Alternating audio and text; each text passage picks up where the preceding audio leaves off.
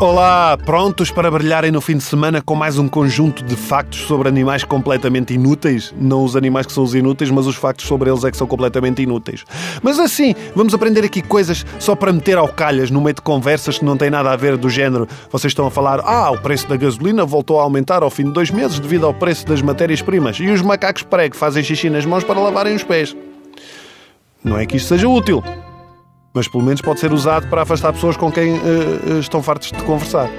Mas isto que acabei de afirmar é mesmo verdade. Atenção, esta espécie de macacos, o macaco prego, faz mesmo isto. Ontem falámos de koalas, mas deixámos um facto de fora, que é o seguinte: as impressões digitais dos koalas são tão semelhantes às dos humanos que podem ser confundidas em cenas de crime. Isto é verdade.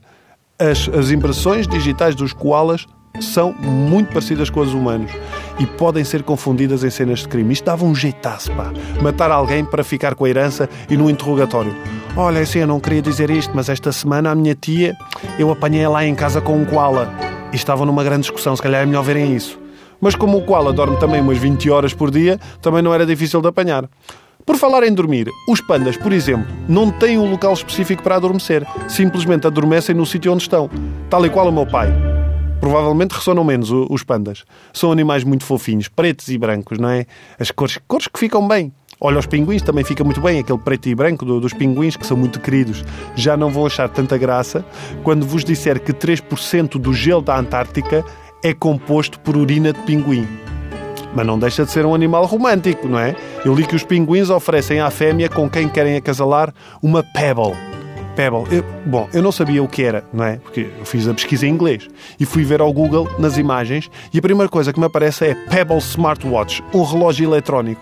O que faria do pinguim um animal do catano. Um animal que vive em cima da própria urina, mas que é capaz de oferecer um relógio eletrónico à sua companheira. Ah, onde é que arranjaste isto? É pá, tive de nadar dois oceanos, depois fui a uma loja e não tinham, então vi uma assinatura de um telemóvel, por acaso até tinha um smartwatch, e pronto, portanto, agora temos um tarifário fixe e um relógio. Mas não, isto é só parvo. Pebble é mesmo uma pedra. Um, uma tradução, podemos dizer que é o seixo, aquele seixo rolado. Mesmo assim, continuo a achar muito mais giro o relógio.